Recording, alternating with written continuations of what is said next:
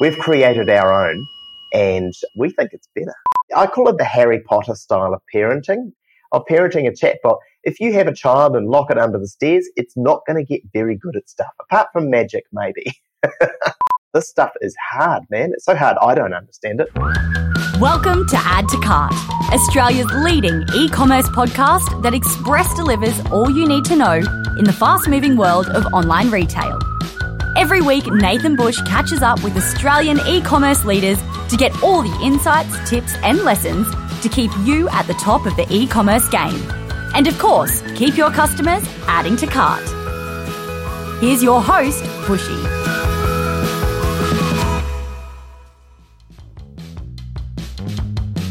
You think your cousin is cool because he can turn any song into weird Al Yankovic lyrics?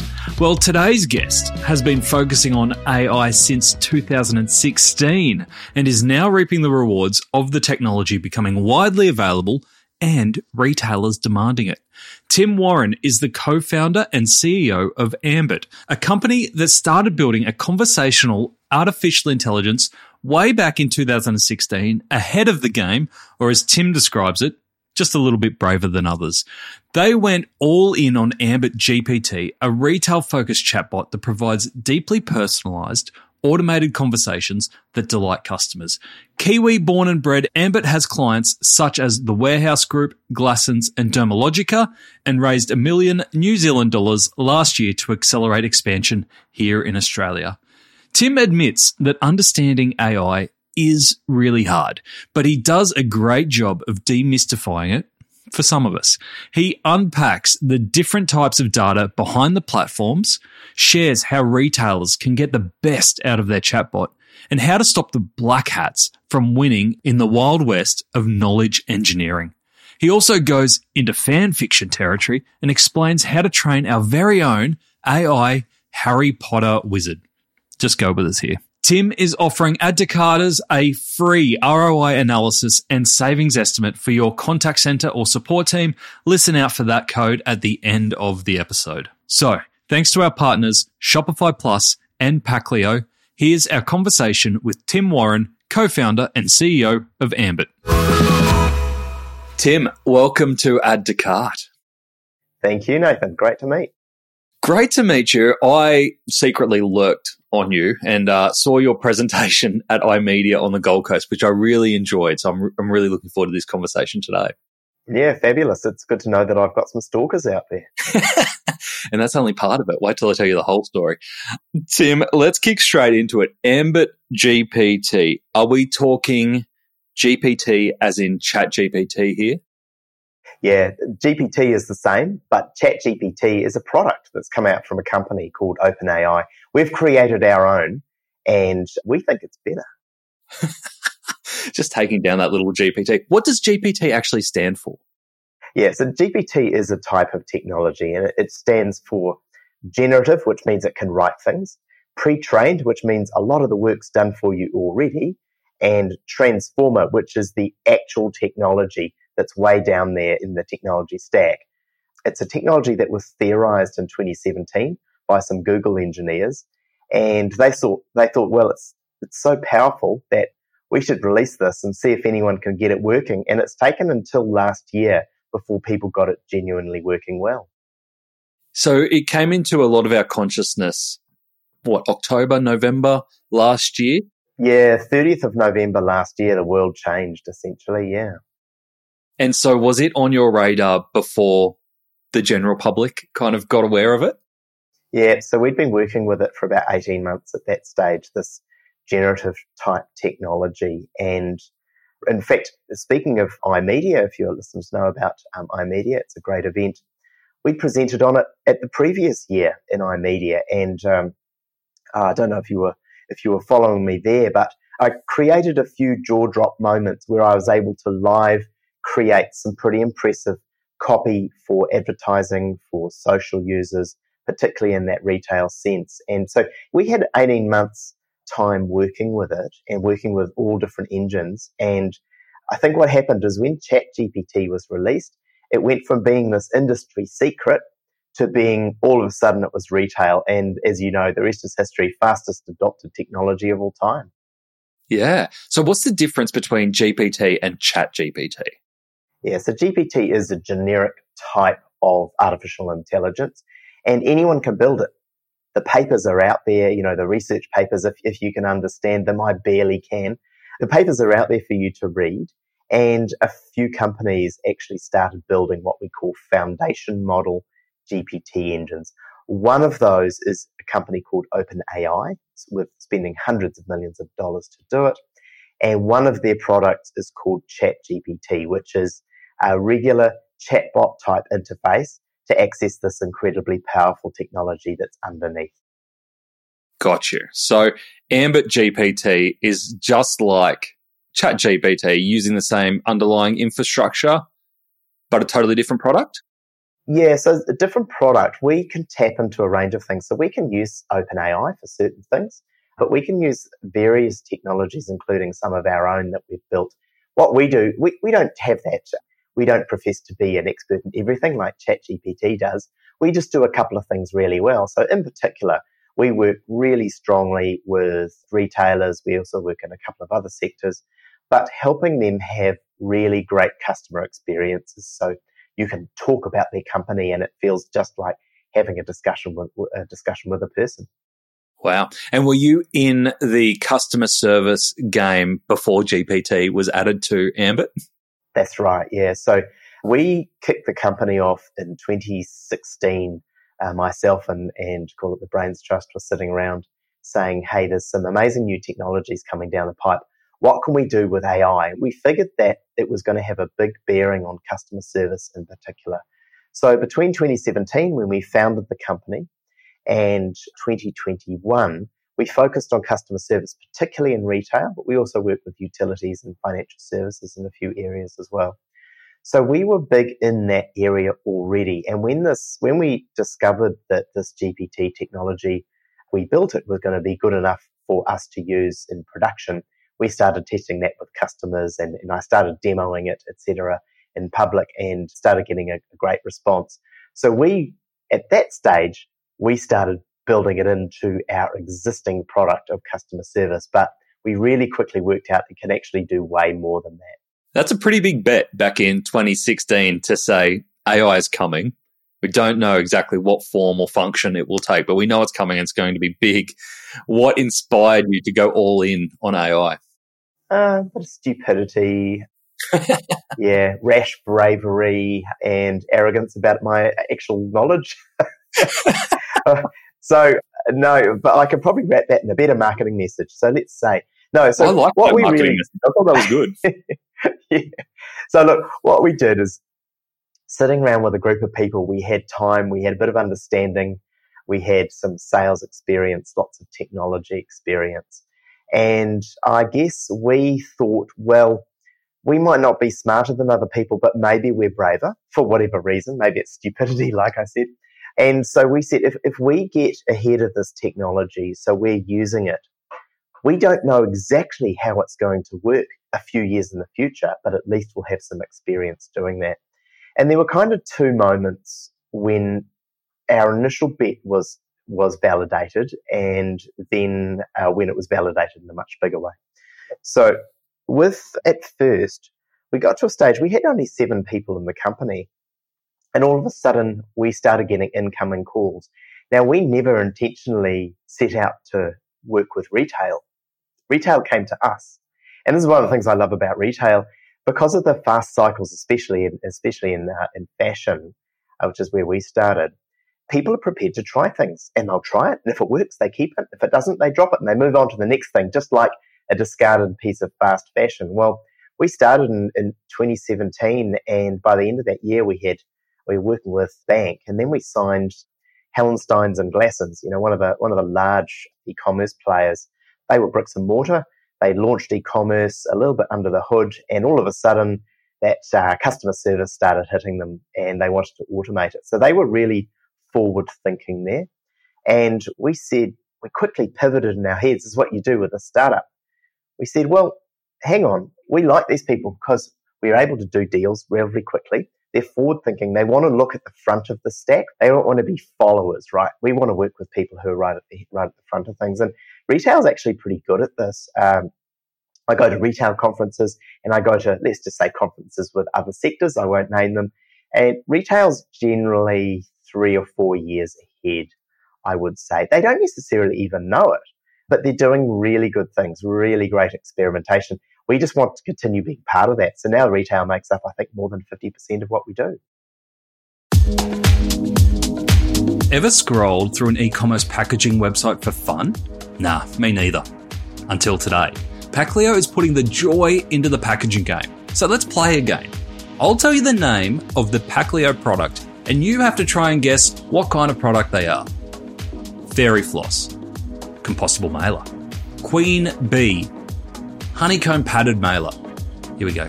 Gummy shark, water activated tape. Now, if my jaded self thinks that this packaging is fun, imagine what your customers will think Packleo is also eco friendly, Australian owned and operated, with same day dispatch and 14 day returns. Now that's pure joy for everyone. Check out the Packleo range of e commerce packaging options at packleo.com. That's Packleo, P A C K L E O, packleo.com. Tell us about some of the retailers that you've got on board today. Yeah, so a brand in New Zealand, or rather a group of brands, is the Warehouse Group. And they, they consist of Noel Leeming's very large electronics retailer, The Market, which is a, a marketplace which sells anything and everything from all over the world, including heaps of Australian retailers are on there. And then you've got Torpedo 7, which is an outdoors brand. So we work with all of them and they're all quite different with different needs. And that's the benefit of this kind of technology is we can adapt it to what people need. Dermalogica, Konica Minolta are another couple of brands. And you probably know this, we partner with iMedia themselves, which is all across retail. Brilliant. So I'd love to dive into a couple of case studies rather than us go through the feature list of Ambit GPT. Is can you talk us through a couple of ways that one or two of those retailers are using Ambit GPT to amplify and make their customer service more efficient? Yeah, so I, I love thinking about the customer experience end to end. So once they've come into a retail experience, online retail experience, and let's use Torpedo 7 as a great example. And you'll know some, uh, some, some examples in the Australian setting, but Torpedo 7 is the dominant player in New Zealand. So someone comes to the site and now they can self-drive, they can click on, on links. And if you think of it, a link or a an area on a page is what the web developer or the designer wanted you to do. The difference with chat is it's what you want to do. So you just type into the chat bot, you click on there, the friendly little face pops up, and says, Hey, how can we help? You just ask it whatever you want. And this is a demo that you saw. So people come and they, they click on that little smiley avatar down there and it pops up, says, How can we help today? And they just put, and this is the demo that you saw, I want a kayak or whatever it might be. I want to return my water shoes or I need a, a vest or something like that. So they put in, I want a kayak. Now we can pop that up and we can find, we can look into their database. We can find the, the number of stock items that they've got for across the range that matches that kayak. And it's only going to bring up kayaks. It's not going to bring up kayak accessories because that's not what they asked for. Pop that up in a, in a nice familiar kind of carousel so they can scroll through it. But we're also going to only show the things that are relevant to their location. So, you know, within driving distance, if, if they want that, or you could have a button there saying, do you want to see what else could be shipped to you? People normally go and buy kayaks and they pick them up. But if they want it uh, delivered to them, they can look at the options for that. Now, say they choose a, a kayak and they, they check out, they just click on it, you know, touch to buy now. Then they go through a payment process. Well, we work with payments providers as well. So one of those is Laybuy. So Laybuy, you know, you turn a, a, purchase into six equal purchases or payments over um, over a number of weeks, and we can automate that process as well, both from the payment itself, but also the um, also the, the service on the back of that. And then it needs to be shipped, and that's where we work with the shipping provider. So it could be something. I think a lot of your a lot of your listeners would have heard of Ship ShipIt or StarShipIt. So we would integrate into one of them, help them get a live. This is in the same transaction, remember, they've paid for it. here's your shipping details, and you can click on that, and you can cl- you can come back to the site and check on that at any time to find out when that's going to be arriving. You could even sign up for SMS reminders about when that's going to arrive. The funny thing is with retailers, you buy something, it says that's going to take three days to arrive, and they check every day. They will check three times. We could tell this from the data. Even though, and it arrives on the day, it might even arrive early, they still want to know. So whether or not you deliver on time, you still need to give people this ability to serve themselves. So that's that customer experience end to end. And are customers going through from that initial inquiry, find me a kayak, all the way through to transaction within the chat, or are you sending them back into the website and then back into the chat along the way? We love doing it entirely within the chat. So, so that's certainly our capability and different. It varies with every retailer. They have something different they want to do. Sometimes you've got, if you've got something complex, it might be they want to show a web page or maybe there's some unusual options they want to pick, but we can achieve all of that within, um, within the chat interface. Yeah, great. I could imagine that just like ChatGPT, you know that the results that you get are only as good as the query that you give it. And we're becoming better at querying ChatGPT. If I take that as an example, do you find that there's a learning curve for customers to understand the power that is behind this chat compared to traditional search bars or traditional chat that they might be used to interacting with? Yeah, hundred percent. If you think of that, search was, you know, first you had we had you've had to fully navigate, and then the big improvement was search. But search was a bit clunky, and we we learned a little bit around there, and it got much better. And there's some great search providers now. Then the next step was the first level, I guess, of conversation where you had to be quite good. And yes, a few people got quite good at it. And once they've tried the chat experience, people never go back to other channels. What's happened, I think, with GPT now is if you do like what Ambit does, which is to fine tune models for every individual customer. So if you're, say you're JB Hi-Fi and, and you know you could give us your search history over two years, we can pull that in and say, this is what people typically type. And we train the model based on that. So this isn't, you know, this isn't chat GPT where it's all publicly available information and they haven't got any of that private stuff. We take the opposite way we say, hey, well, give us the information that your customers do talk about. And we analyze transactions and we analyze their databases and their stock and their product information platforms. And then we can understand it. And that the understanding rates with our pre GPT version were usually 70 to 80%, which it's funny. It doesn't sound good, but people then have another go at it. And so it would get up to the 92, 98% kind of area. But now with ChatGPT, type approaches. You know, you can type something to ChatGPT and it understands what you mean. It might not have the data though. And that's where we come in. So we have that data. So if they ask about something really unique to JB Hi-Fi, what's the deal with your special where it's 10% off headphones? We can come straight back with that because you know what? We've got direct access into their database. I want to come back to how we train up the chatbot and the data that you use to do this. But before we move on from customer behavior, are you finding that you're seeing that customers' queries are changing now that they've had 12 months working with AI and understanding this across a few platforms? Are the, are the way customers searching or communicating, especially in that first instance, is that changing? So, yes and no. So some people, early adopters are changing because they adapt. They're early adapters, really. But now they're kind of changing back. And so the people who aren't changing are sitting pretty. They're like, hey, we didn't change our language. We just battled on through with the web page and now we can use the, the GPT powered version and it works a treat. So we're getting much more towards natural language. And it's just a nature of something that you alluded to before the massive amount of data that this stuff is trained on.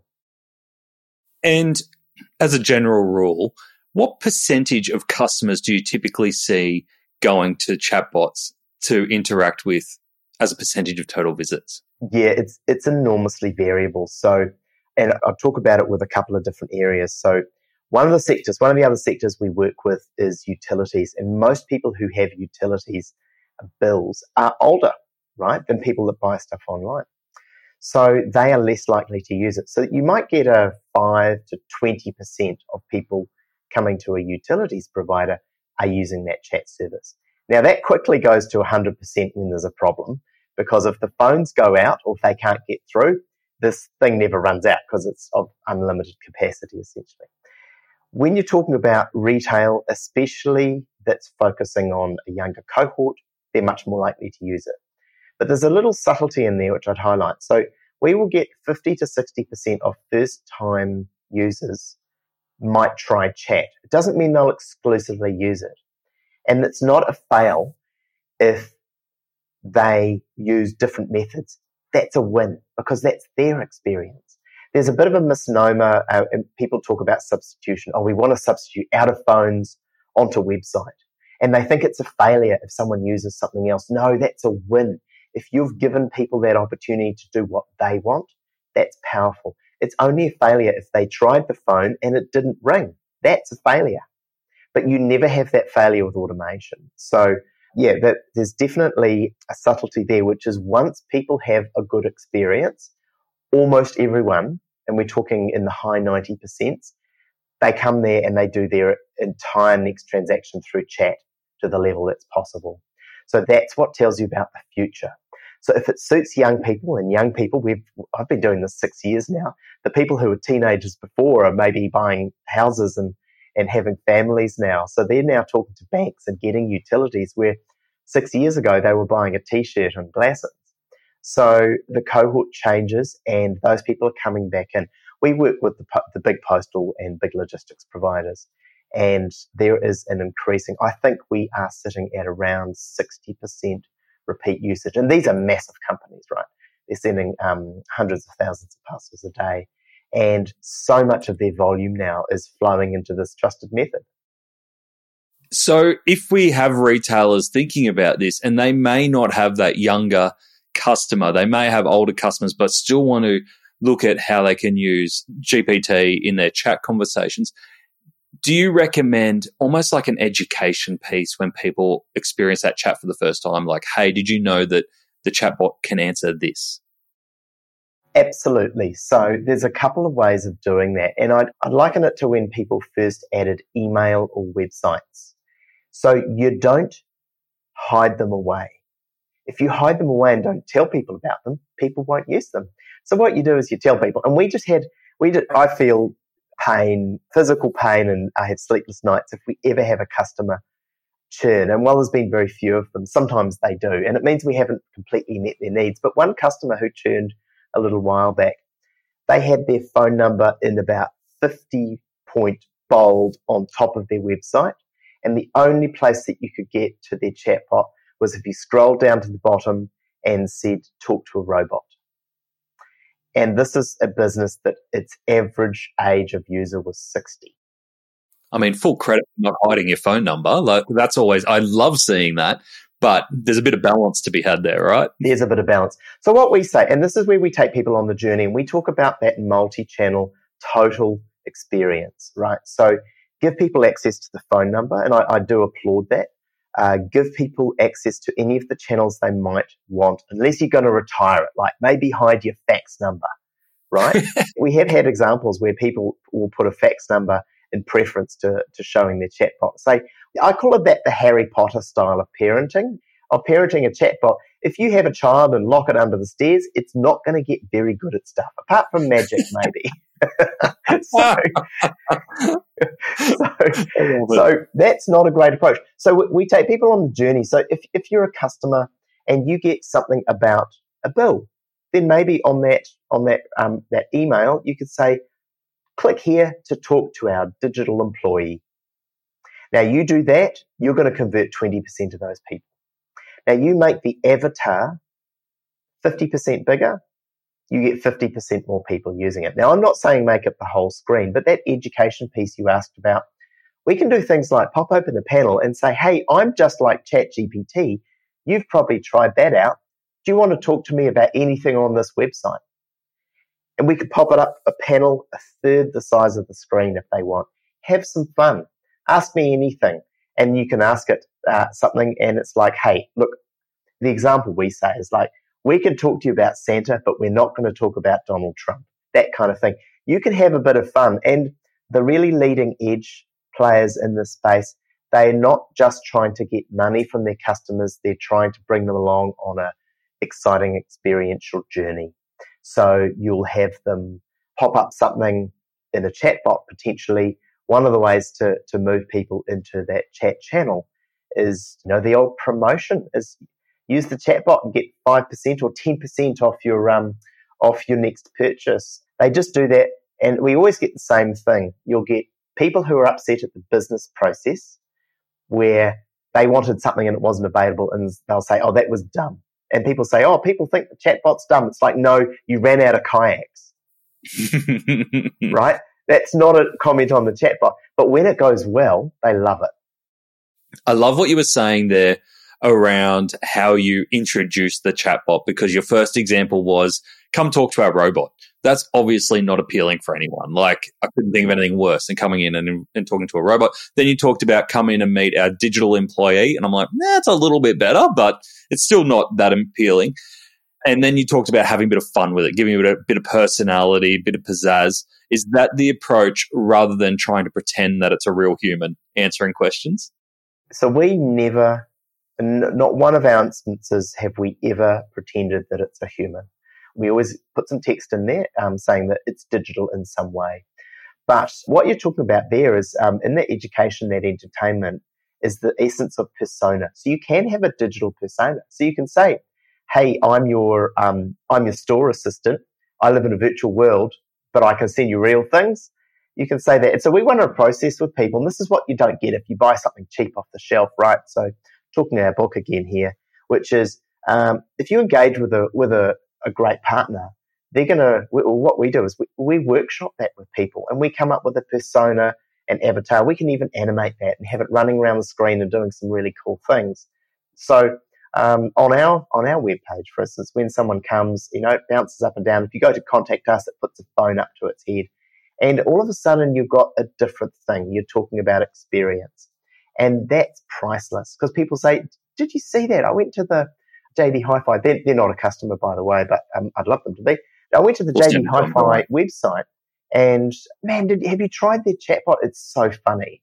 And you're right. You can call that. This is your platform, right? So if you're a retailer and say you, you're, you're selling beauty products, what do you call that? Your digital beautician we work with, believe it or not, a, um, a chain of vet clinics, and they talk about a virtual vet nurse. Now that's totally up to the retailer. Have some fun. Some people, um, you know, I know there's a, there's a um, there's a bunch of banks. They changed. They didn't have branches anymore. They have stores, and you go into the into the bank store and you pick up a product off the shelf, which could be a personal loan, and you hand it over to them, and it's got instructions in it. That's what they're people are, you know, having some fun with that kind of stuff. Yeah. And then the bank bot charges you for the service. I'm just being silly. Um, so let's talk about the data and the training upside of um, an intelligent chatbot like this. I want to start with the data that you require because you've touched on a few there. You've talked about inventory, you've talked about past sales, you've talked about customer records and actions. What is the key data that you need to get started with? This is where it gets complicated. How, how I love this topic. Do you, you, should we go get a bit deep on this one? No, let's do it. Let's do it. so you've got different domains of data, right? So the way we teach machines to talk our language is we give it heaps of stuff. And while it does matter to a certain extent what it is, the more is generally the better.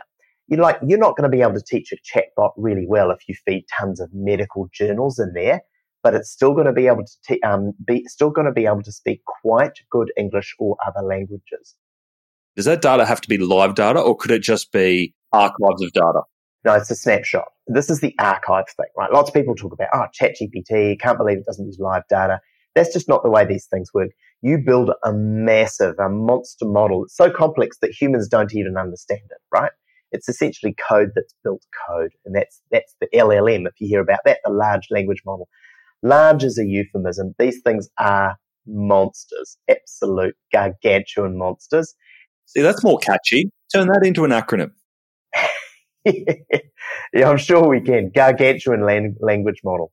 That takes us on to another track. Uh, we'll, we'll leave that for now. But then you get on to, so you get the snapshot data. Now, very roughly, let's talk about a snapshot of the internet and let's cut out the images. Let's cut out the medical papers, the things that are too scientific, the things that maybe there's a list of inappropriate stuff we don't want to train it on, things with an overly negative character or something like that tone. But you put lots in. That's how it learns two things facts and information. Well, it might be facts, it might be alternative facts too.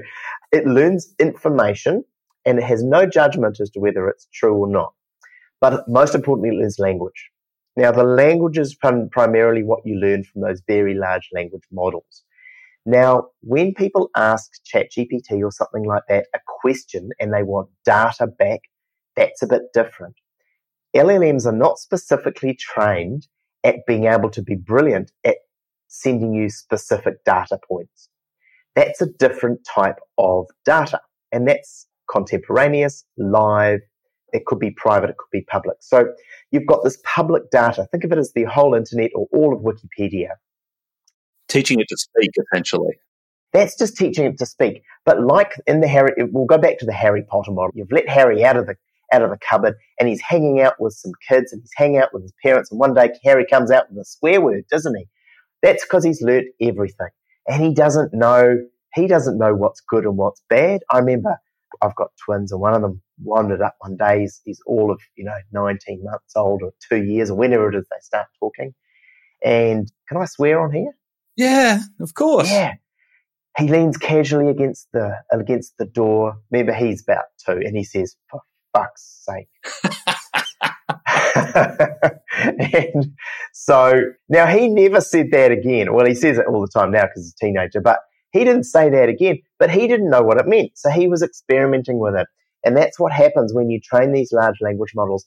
They don't have native understanding, but they experiment, they use things, and they work out what does work and what doesn't and then they start to get data on it. So the reason OpenAI opened that up is to ta- start testing the language model. They knew that not all the data in it is accurate. You can ask it questions, lots of questions, and it's plain wrong. They know that.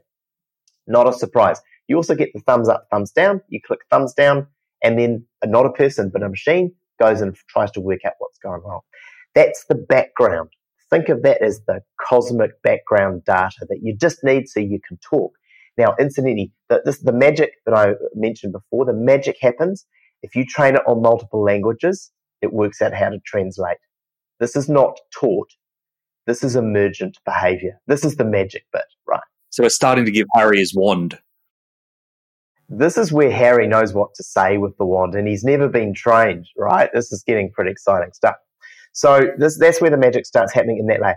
Now, then you augment it with specialist data. Now, that might be scraped from non-private but non-public information. Non-private means it's not personally identified to a person, but it could be lots of transaction details for a large retailer, so they know how transactions work. That tells the, this is called fine tuning. This is where you build another layer of data this is where the power starts really coming in. So when you talk to ChatGPT, it's really good at doing general stuff until you go and, you know, review it. What I say is it's excellent at writing fiction, right? Remember that. It's excellent at writing fiction. Harry Potter's fiction. There we go. We're carrying on with that analogy. We're right in this analogy now, Tim. We are right in. I love it. so then you've got the stuff that is specific to, now you can have data in here now. Some of it's, some of it again is the snapshot data of what's happened in this retailer over the last few years. Not for too long because it won't be relevant from 10 years ago. People weren't buying the same product 10 years ago. They were probably talking roughly the same with different emojis. So then you've got that current data. It's your own set of data. Now that makes you better than ChatGPT. Immediately you can do things ChatGPT simply can't. Then you augment it with personal data. Now, this, for instance, could be all of those weird and wonderful things that Nathan or Tim has bought online. So, what if what if I said to one of these big, a big electronics retailer, I go to JB Hi-Fi, and I say, "Hey, I want to buy something cool for Nathan's birthday." You could actually say we had, you know, You do that. You haven't done this yet. I recommend it. You build up your um, your birthday list and you send it through to me, and I can see what you want. And I'll be like, oh yeah, look, Nathan wants a um, a new iPad or something like that.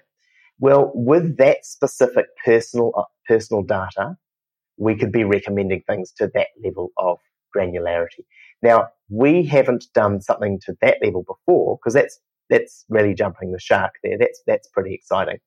But we can certainly read your previous transaction history. We can see what you've spent before, and now you can have a rich conversation like you do with a great customer services rep. What did I spend with you last month? We can answer that question. Mm. And is that data held with the retailer or with you? So what we do then is we have for, so we have a mass language model and then we have a retailer dedicated model. And then on top of that, we manage the instance and the private data is only mapped in there as it's needed. But remember, live data, you don't really need to store it for the long term or, or, or cache it or archive. We can pull that out when we need it, add it all up, run the fancy GPT engine through it, give the right answer, and we store that, say, for 15 minutes. It's called caching, and then we we delete it if we don't need it. Now, for some, we, we have just signed a um, a proof of concept with a with a large global consulting firm. I can't say who that is, but it's a very big brand which you would know, and they have data which they're so particular about security of that they run it in their own instance, and all we do is send them the product for them to install it we do not even have access to that underlying data. What we have, and we're literally building this in the room next door right now, we have a private set of example data that we use in our own environment. So you can go all the way along the line. Now, if you're using something like ChatGPT, and Nathan's pretty excited about this chat with Tim, so he he copies in his his history with JB Hi-Fi and he pastes it into ChatGPT and says, "How much did I spend last month?" It can answer it, but where's your data then? That's what you worry about. And so then is there any live data being passed back and forth? The rule of doing things in a proper privacy way is you only process it at one level. You process at that level, you, you don't pass down. So, so you never train off live data. There's a couple of reasons why. Because once you've trained, it's historical data. So it's not live. So you're better off going and getting an updated set. Now, you might we've always, you know, for six years of running, we've had access to databases and we still have that data. If we pass it from a, a database into a trained, fine tuned GPT model, and we can answer really good questions on that, we don't need to store that for the long term because you know what? Your data doesn't actually help answer my questions anyway because your cart's going to look different to my cart.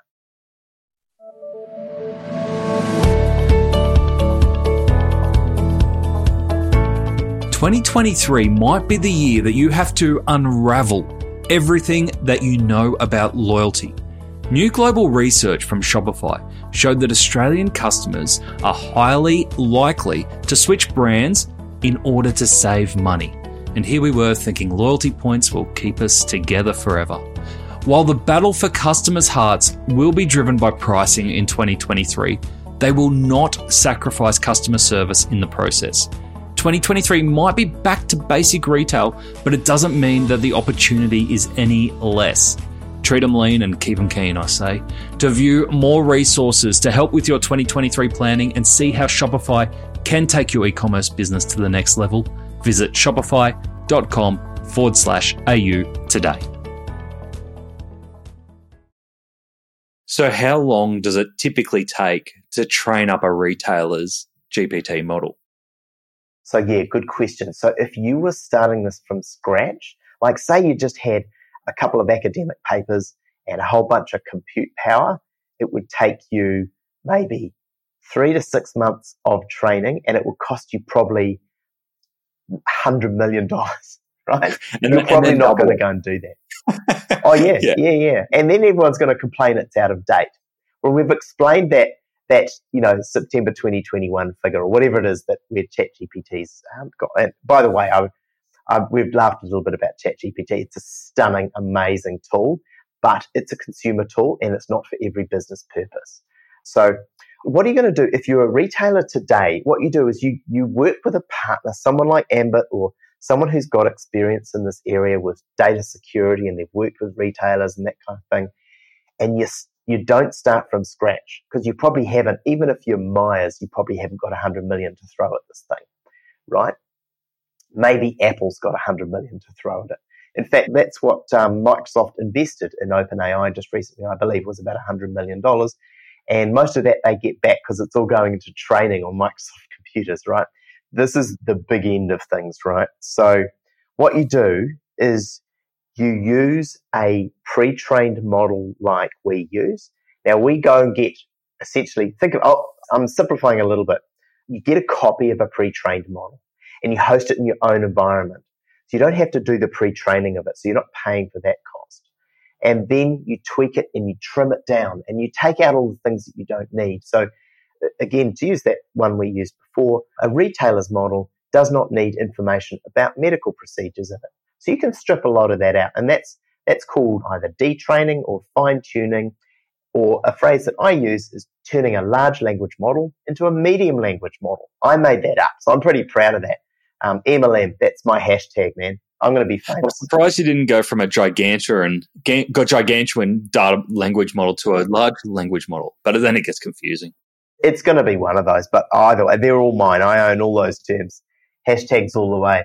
And so I'm going to be famous on your podcast, I swear. So, so you trim them down, you fine tune them, and then what you do, there's a whole lot of parameters that you don't see through ChatGPT. When you're using these things raw, there is heaps and heaps and heaps of parameters. Call it, there could be, depending on the model, 10, 100, 1,000. And then you tweak and train these and you put in other data and you subtract other data to improve it. And that's what we do over about a week. And if you're one of those aforementioned retailers and you haven't done this before, it's going to take about a year. And the problem then is you're out of date because someone's done it. And that, that's the question. And something I'd encourage, obviously, it, it supports what we do.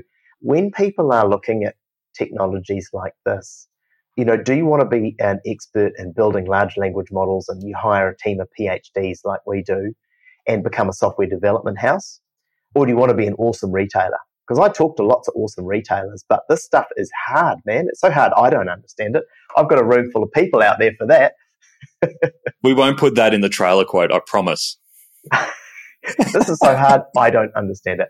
Actually, this is this is the thing. No one person understands it. We have moved to a fundamentally different paradigm where it was possible for humans to understand before these large language model transformers. It was possible, and now it's really not. Where do you sit personally with AI and the evolution of AI beyond Ambit, obviously, but all the ways that it's being used? Are you generally optimistic that AI will be used for the greater good, or do you have legitimate concerns around where we're heading? I'm going to give you an example with hats because I like hats, right? So when I'm a, I'm a bit older than I look and I was around, I like to joke that when they turned the internet from color, from black and white into color. And so in the 90s, I was coding in the internet. And back then, everyone was awesome. If we wanted something, we'd just write to, oh, here's this famous person. I'll just write to them. You'd guess their email address. It would be like you know, bob at ibm.com or something like that. And you were probably right. Steve at apple.com. Yeah, it could be something like that. Steve at Apple. And everyone was very trust- trustworthy. And that's what I call the white hat phase. White hat hackers, right, are the ones that they're hacking for good. They're trying to find vulnerabilities they, so they can fix them. They can't be exploited. Then you get the people who are saying, okay, well, let's do the right thing, but we're going to, we're businesses, so we're going to start building things. And before you know it, you start drifting into the, what I call the gray area. They're doing legal things, but they're really pushing the boundaries. And one of the things I remember, I don't think I invented it, but there was, I was around when landing pages first turned up and you'd, you'd register a URL for one purpose so you could track people. This is before Google Analytics. This was before Google, right? I'm that old. I don't look it. Um, it's I've got an amazing filter here. What moisturizer do you use? It's amazing. Oh, we'll talk about that later. It comes from uh, one of one of my prospects. I will sign them, then I'll tell you. Lifetime supply. It's Adore Beauty, so um, get that one out there. So, so all of a sudden you've got people doing really pushing the boundaries. They're the grey hat people, right? And then the black hats come in, and that's when the first spam started turning. I remember I got the first spam email, I, email I'd seen. It was like 1997, 1998. I'm like, what is this? What is Viagra? You know? don't pretend you don't know. Wow, I was in my 20s. I didn't need to know at that stage. so, so this has gone an unusual direction, hasn't it? We haven't signed Chemist Warehouse. I'm just saying that. Oh, look, we've got a whole hit list after this. I love it. Yeah, we, we, we do. So this thing came through. My first reaction is, well, I believe I was one of the good guys. I was the white hat. I wrote, I, I reckon this again was the world's first spam filter and it looked for too many capitals. There's a capitals to small letters ratio. And if it was beyond that, I just moved it into the trash. Worked really well for a couple of years and then they got a bit clever. Incidentally, you know what's really good at filtering out spam is GPT is amazing at filtering out spam. So that stuff's gonna that uh, it could single-handedly kill spam. So when that started happening, we got into the black hat world, and you got the you know the you got the dark web and all this kind of stuff. I think AI is going to go in the same cycle. So at the moment, there's been a bunch of the white hat people around. Again, I'm you know I'm at the, the forefront of the good guys, and it comes from this metaphor comes from cowboys. The good guys in westerns always wore white hat, right? And the bad guys always wore black hat. So I added the grey one. I have all kinds of hats. I've got lots of other um, things. We'll talk about that on a different one. Harry Potter hat, the whole lot. Oh, there's the wizard hat. I hadn't thought yeah, of that. That's good. There you go.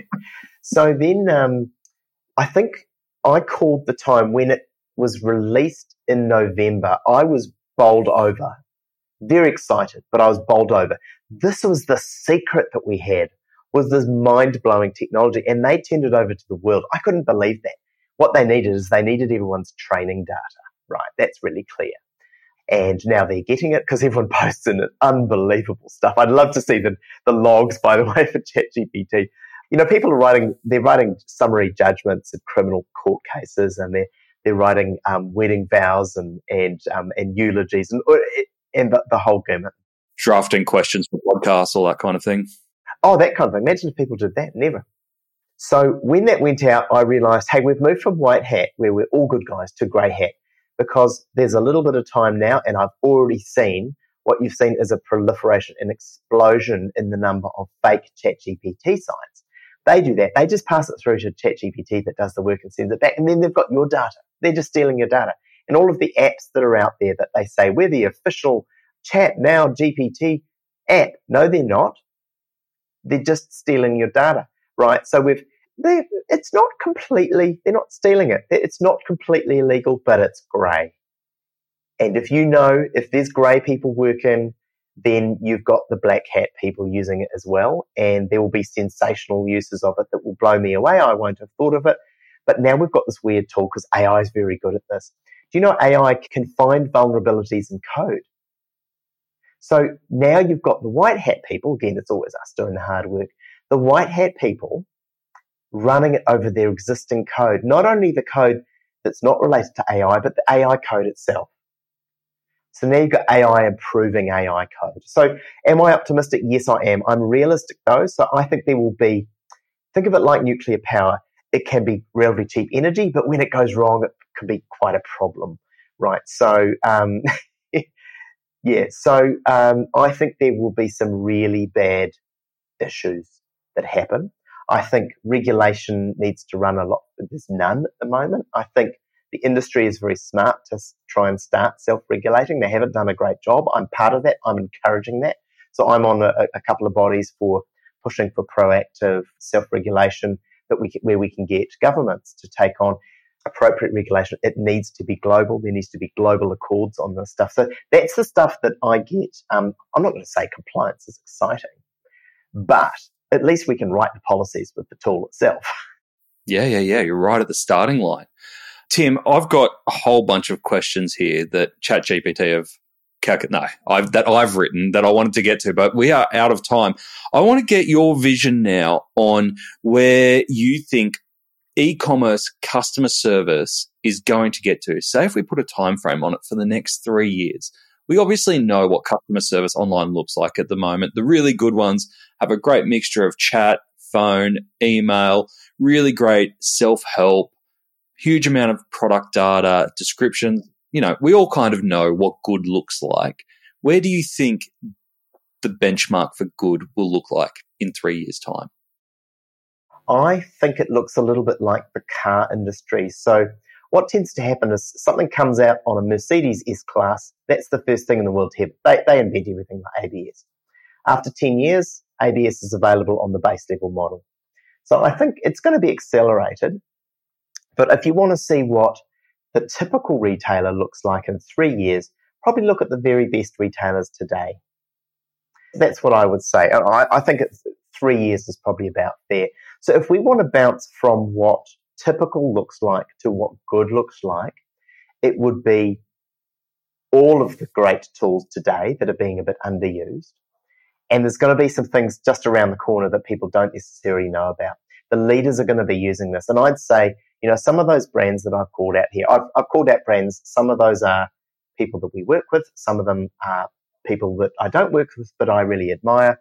And they will be innovators. So let me look at, let me look, maybe tell a story of what a great experience might look like for a clothing retailer, of which we've got a few. So I don't think you're talking to a nameless kind of chatbot that's over there.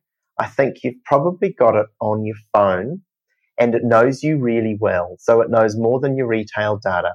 I think, incidentally, let's break out of this first to the direction of assistants. Assistants work for people. So I think in 10 years, maybe even less, maybe seven years, I will have an incredibly smart, dedicated LLM assistant that works for me and it talks to everything else. That's where I think it's going. Retail, we won't be doing that in three years though. There's a few things, hardware has to change for that to work. We can get onto that another time. But retailers are going to have a brilliant chatbot that knows you really well. It probably lives in your app and when you, you probably take selfies with it and you take photos of things like things in your closet, it's going to match for you. It's going to look in your calendar and say, you've got this event coming up. The classic thing is, you know, Hallenstein Glassons have said, you know, we, we want to make, we want to make this the, it, it's the shop attendant of the future. So it can, you can talk to it about an event that you're going to. And uh, you can go to themarket.com and you can say, I'm going to wedding. And themarket.com can say, uh, it can look in your, your or themarket.com wouldn't do it, but um, it can give recommended top wedding examples by having a better understanding of your needs. But it's not really about the retailer, it's about the individual and it's about the customer experience of kind of the end to end. Think of it like the relationship. I'm talking to you on an Apple Mac with an iPhone here, and I have a relationship with Apple. Everyone, Apple's the first company to pass three trillion, right? Like it was, it was one trillion a couple of years ago, and that was amazing people are going to continue to seek that. And I think they didn't come up with the word for it, but Apple created this experience. Just like you just touch one of their devices and it's better. It's amazing. So how do you create that? I've heard of some great retailer that the names escaped me and every time they send out um, a package, they're an Australian retailer, they send out a handwritten note from the CEO. It's just extraordinary. And then the and then people post that and they get 100,000 views on a handwritten note from a CEO. You cannot buy that level of social. So, but stop thinking about clicks. Start thinking about the actual user. And, you know, like in that example before, you asked me about the moisturizer, which I'll tell you about later. But um, you imagine the beauty app built in, you know, it's on your phone it's with you, and it's much more about understanding your lifestyle. And if you buy a pair of running shoes, maybe you need something that stops you getting wind and sunburnt lips. You know, little subtle things like that. Do you know how much utility value that adds to your life? A lot. But you invest that back into the brand that brought it to you. So I could talk, I love talking to really innovative CMOs. That's where it's going. And so I'm not going to point at a single one-off technology, but it's going to be conversational it's going to be interactive and it's going to be personal. I think you should go build the product that creates handwritten notes from CEOs and sell that into companies. I could try it. I'll tell you what, I will tell you, I do a little bit of that. When it comes to Christmas, I do like to send a handwritten card.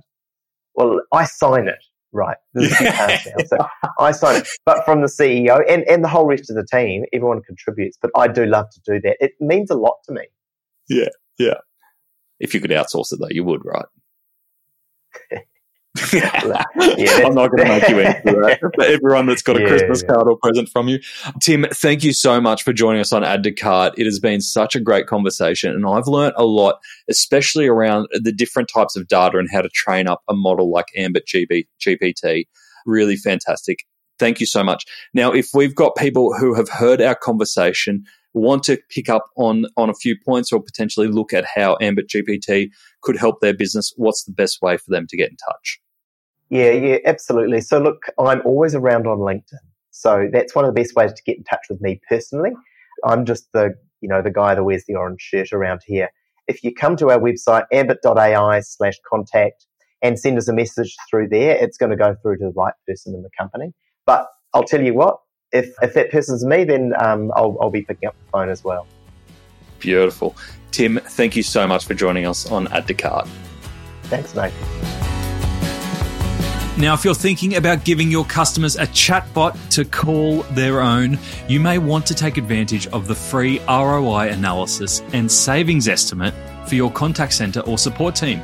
Go to ambit.ai forward slash contact to get in touch and quote ambit.roi.add to cart to claim yours. All right, here are the three lessons that I took from the conversation with Tim. Number one, the GPT fundamentals. Tim did a brilliant job of clarifying some of the basics of what GPT or ChatGPT is and is not. GPT, or Generative Pre trained Transformer, is the underlying technology. ChatGPT is the product owned by the company OpenAI. There are a number of levels of AI when it comes to chat teaching it language, teaching it to speak, teaching it context, and then giving it personal information for individual context. You might even detrain it to strip out information. This is just tip of the iceberg stuff, but I'm so glad he was able to explain it simply to kick us off. Number two, no boring bots. When implementing a chatbot on your site, don't think it's a pop up box and done. Tim shared some great tips on how to set up a chatbot for success. Give it an avatar, even a name for personality, don't pretend it's human. Don't hide it. Make it obvious to see. Tell the user what you can ask it. Make it fun. Boring robots are bad robots. And number three, white hats, grey hats, black hats, and wizard hats. Tim's analogy to the early days of the internet and email made a lot of sense. While we are in the early days of AI and it is exciting to explore the white hat possibilities of the tech, we also need to be thinking like black hats and the vulnerabilities that technology might open up. Don't just think about all the opportunities, think about the defense as well. The black hats are coming. To get the highlights of today's episode, head on over to addtocart.com.au and sign up for our free newsletter. Each Tuesday, we will send Monday's episode summary, links, and discount codes for you to go next level on. And if you're looking to explore your next e commerce opportunity, come and visit us at eSuite. We're a dedicated e commerce talent agency connecting the best e commerce talent with the fastest growing brands in Australia. Head on over to esuitetalent.com.au where you can download the free e commerce salary guide and sign up to our weekly e commerce job emails. Thanks for listening, and until next time, keep those customers adding to cart.